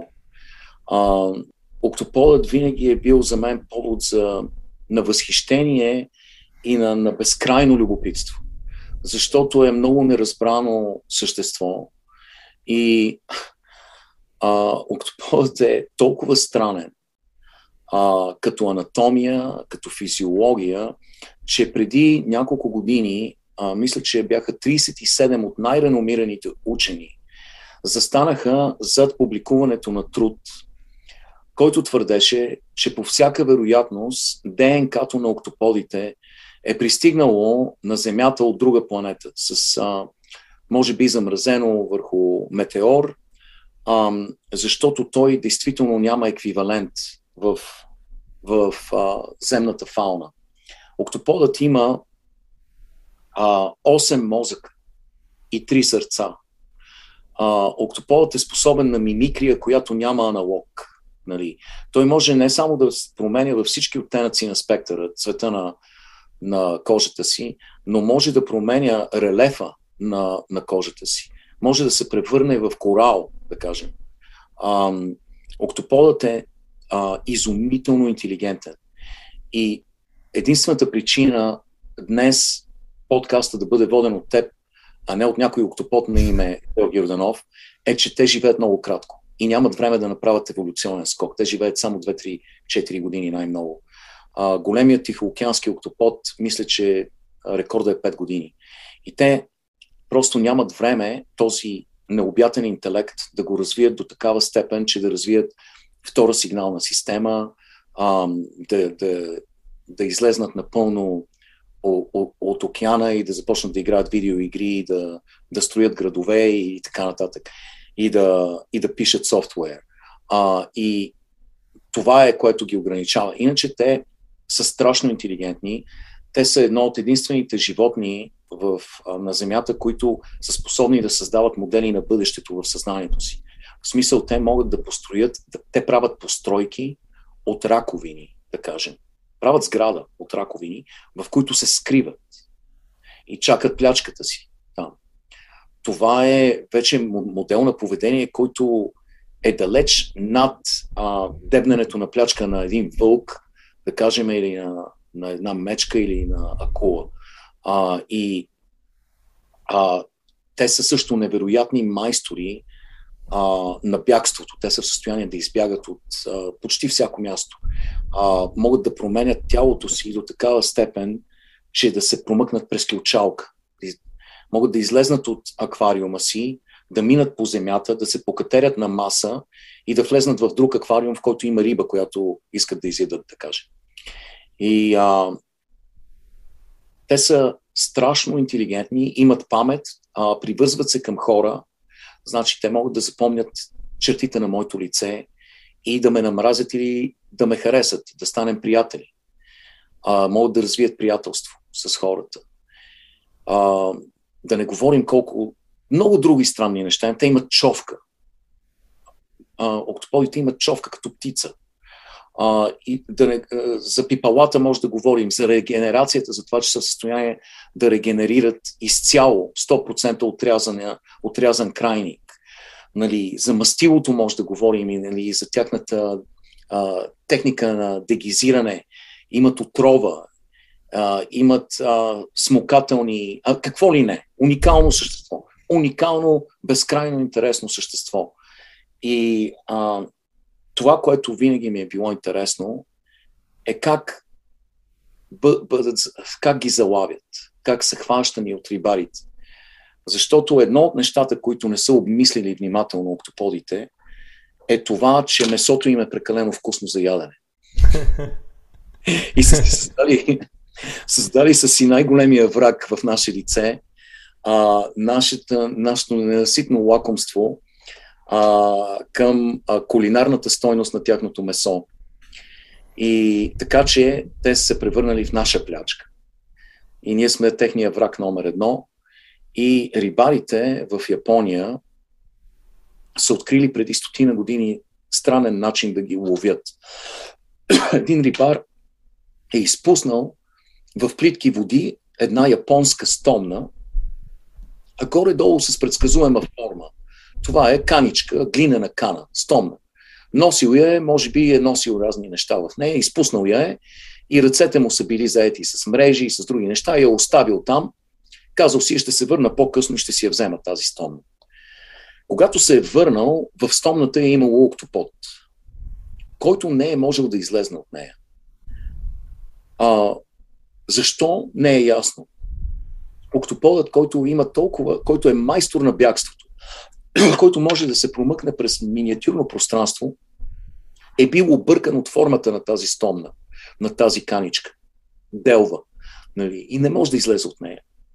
От тогава насам а, рибарите са започнали да пускат стотици такива стомни, закачени за мрежи, и в тях неизбежно се хващат октоподи и това е до ден днешен най-ефикасният начин да бъдат улавяни тези октоподи. Тази стомна японците са нарекли Тако Цубо. Това е името на тази стомна, Тако Цубо. А, чувал си за хора, които са живели дълги години заедно, да кажем 60-70 години а, мъж и жена, които са в граждански брак и са живели заедно 60-70 години.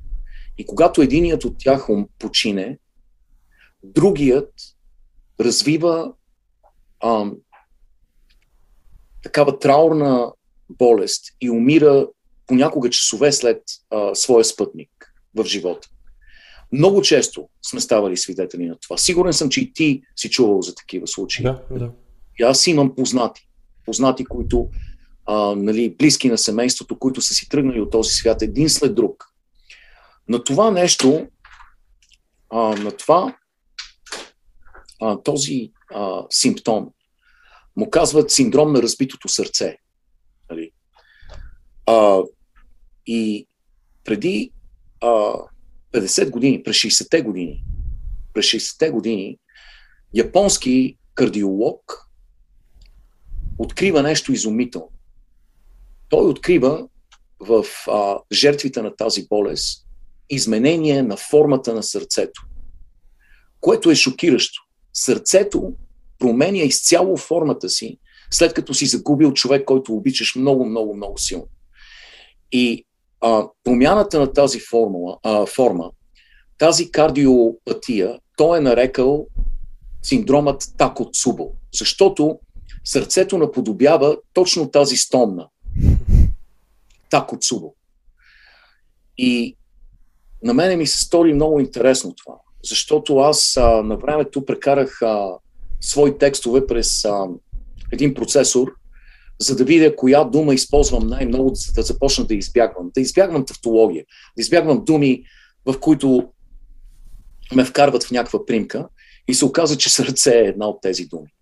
Сърце е дума, която използвам прекалено много и от която трябва да се пазя, и нали, за да не се повтарям и да не я превърна в клише. И аз се замислих за, за самото сърце, за морфологичното сърце и за, ам, и за а, символичното сърце. Нали?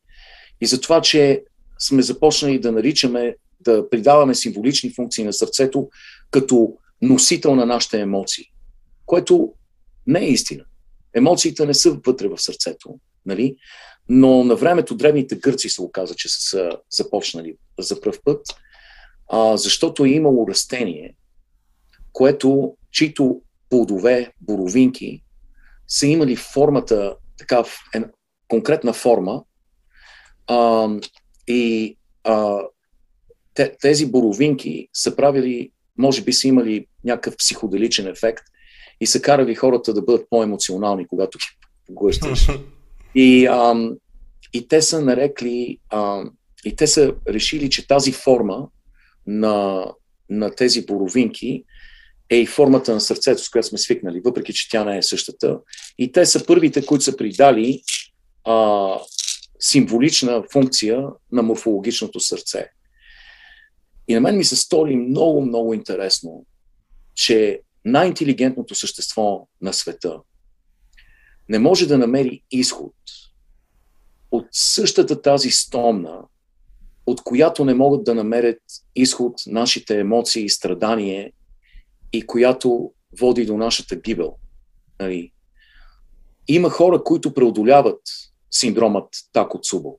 Има хора, които, а, при които сърцето възвръща формата си, защото след няколко седмици, след като тази болка от загубата на близкия човек е преминала, сърцето връща формата си и започва да функционира нормално. Камерите а, и пред камерите започват да функционират нормално но трябва човек да оцелее а, формата тако цубо, да, да, да, да намери начин да оцелее. Много често хората умират, но по някой, по някой път се възстановяват. Но не е ли някакси многозначително, че стомната тако цуба, от която не може да се измъкне свръхинтелигентния октопод, е същата тази форма, от която не можем да се измъкнем самите ние а, и чиято жертва ставаме понякога. Такава е историята на, на Такоцу. Страхотна, страхотна история.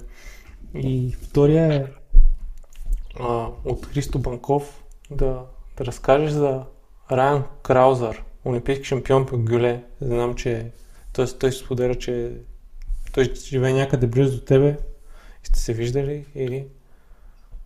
А, тази история може би да оставя за... Искам да, да я оставя за... Може би за книгата. Ага, okay, okay. Много хубава и силна история. Обещавам, обещавам обаче, че ще, че ще я разкажа и а, свържи ни с, а, с наш, нашия слушател, за да може би да си комуникираме за тази изумителна личност и да а, просто искам да нека остане малко, защото Тако Цубо, Тако Цубо няма да влезне в книгата, но от тази история се надявам да влезе. Супер, супер. Добре, Ливо, един от последните въпроси, които задам на гостите ми, за теб малко ще го префразирам, защото не. така, не, днес не си говорихме за NBA, обаче няма как в разговора да, да няма тази тема. Обикновено се дам пет личности, с които би искал да се срещнеш. Но да. за теб бих ти задал въпроса, твоите топ 5 играчи в NBA. Твоя, да. твоя състав.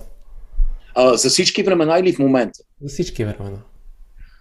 Um, моят топ състав а, би включил Уилд Чемберлен, с който се запознах, също чиято ръка стиснах малко преди да, да почине, няколко месеца преди да почине, и който ме изуми с присъствието си. Моята ръка потъна в огромната му длан. Този човек беше 2,12, 2,13 см висок. И а, ако, ако погледнеш в неговите а, статистики, а, ще останеш просто шокиран от а, нивото на доминация а, на, на един човек, а, в цял един спорт, който просто никога няма да бъде. Много от тези рекорди никога няма да бъдат докоснати. Нали? А, те, са, те са немислими. Той просто беше генетична мутация, този човек. Беше феноменален атлет, много интересна и колоритна личност. Но за мен той е центърът, той е за мен е по, по-добър център и от Шакил О'Нил, и може би от а, Бил Расел, и от Никола Йокич, и от Джоел Ембит и така нататък. И а, за мен това е центърът. А, за Point Guard, въпреки че там конкуренцията е страхотна, Magic Джонсън а, а, революционизира позицията на Point Guard, нали, защото той беше 6,9 висок, 6 фута и 9 инча, нали, 2,7-2,8 който е човек с координация, която не може да бъде описана и с скорост, с поглед върху играта. Майкъл Джордан е най-великият играч всички времена за мен. А, той трябва да бъде в, в отбора. Значи станаха трима. А, а, за крило, а, може би а, Леброн Джеймс трябва да го включа, защото той също промени играта се повтори никога няма да бъде. Това е най-силният отбор, който някога е бил на щатите. Дори... Без съмнение. Без съмнение. Помисли, имахме Майкъл Джордан, Чарлз Баркли, Лари Бърт, Меджик Джонсън, Дейвид Робинсън беше в този отбор, Карл Малон беше в този. Беше, беше безумие този отбор. Ако не се лъжа, Джон Стоктън беше в отбора единствената грешка в отбора беше Кристиан Лейтнер, който беше студент. Те искаха да включат един студент в отбора. Аз не го обичах Кристиан Лейтнер, но, но отбора беше просто нещо не, неописуемо. А, Крис Молен беше в отбора. А до ден днешен пазя фанелка с карикатура на, на целият отбор. Не е при мен в момента, но тази фанелка не съм я слагал нито веднъж и а, си виси недокосната а, като а, нали, реликва. Да, може би единственото, единственият играч, който не е в този став е Езея, но там покрай споровете и имаш, да, разбирателствата имаш. с Джордан, единствен човек, който... Джордан с Меджик и с Бърт имаха проблеми, да. Той трябваше да бъде, Езея Томас трябваше да бъде, но както и да е. Да, може би той е един от най-вестъщо и най-великите поингарти в историята, със сигурност. О, без съмнение, без съмнение. Той беше виртуоз. И в момента е много добър коментатор, между другото. Да, да когато, когато го виждам определено, разбира се, когато не става тема за Джордан и за нещо от, от, от тия времена, за да, да се коментира, да. но да, те много често сравняват сега Кайри това, което прави с, с, с идея за хендалинга, за как, как движат топката. Да, да, да, да, да. Беше, да, беше мултифункционален карт, беше и великолепен защитник, което все по-рядко виждаме в днешно време. Крис Пол е друг много добър играч. Той е, може би, един от най-великите point гардове в историята. А, и, а, Крис Пол на 36 години в момента. И продължава да, да доминира. Продължава да бъде феноменален играч. Ще им, нали, тази година ще успее да, да вземе ринг. Но Надявам се, определено. Ще видим, Девън Букър се контузи, така че ще бъде много, много по-трудно. А, и този отбор на Нью Орлинс е силен, но те според мен ще го преодолеят. Но вече по-нататък ще стане много сложно. Да, да, да. И Иво, един от последния въпрос, който бих а, искам ти задаме. Кой според теб би бил интересен гост на подкаст? На твоя подкаст? Да. А, а, в България а, хора, които а, са непосредствено около теб. Може би а, аз а, харесвам Георги Господинов като автор. А, Захари Карабашлиев е много интересна, колоритна личност, който е живял много. Трябва неговите истории, защото той е живял тук в Америка дълги години. Има доста приключения, които може да разкаже. Срещал се с много интересни хора и като лидер на издателство Сиела. А, а, сред а, в, така, в литературните среди има много интересни и колоритни хора. Българската литература в момента е в а, много голям подем и а, мога да препоръчам безброй автори, които биха, биха допринесли, биха разказали интересни истории в подкаста. За, за спортисти Знаеш и Иван Кожухаров е много интересна личност. Той е в, живее в Швейцария обаче и при него а, той е парализиран, а, преживя а, а, инцидент в Тидрю в, Швейцар... в Френските Алпи през 80-те години е отново десетилетия парализиран а, така от а, а, рамената надолу. И той е много успешна личност, въпреки ситуацията си, като банкер, като а, професионалист, като мотиватор, а, като спортист също, защото той се изкачи на Мон Блан, след като бе парализиран, а, с помощта на приятели, организира експедиция, той, той я организира и така нататък. И той би бил много интересен а, гостен на подкаста.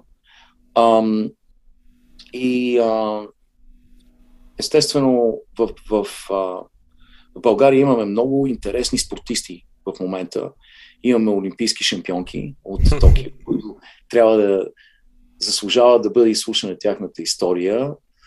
Ам, и ам, а, какво ти кажа? Имаме, много са хората. Аз не искам да, да обидя някой от а, своите приятели, които са, имам толкова интересни хора. Васко Върбанов би бил интересен. А, не знам дали се познавате с Васко. А, той води а, телевизионно предаване, което се нарича Моят плейлист. А, според мен си заслужава да, да, да, да се говори с него. И той, той се е срещал с някои от най-великите музиканти в света. Нали? И като продуцент на, на концерти. И също така е много а, пъстра личност. Много непредви, така не, непредвидима личност. А, така че а, не ти липсва, не ти, не ти липсва да. човешки, човешки ресурс около теб. Има за много истории напред хора, които... Да, да без съмнение. С които да се запише. Иво, много ти благодаря за разговора, за отделеното време и за прекрасните истории, които разказа днес. Аз ти благодаря, приятелю. Поздрави на всички слушатели и до нови срещи. До нови срещи.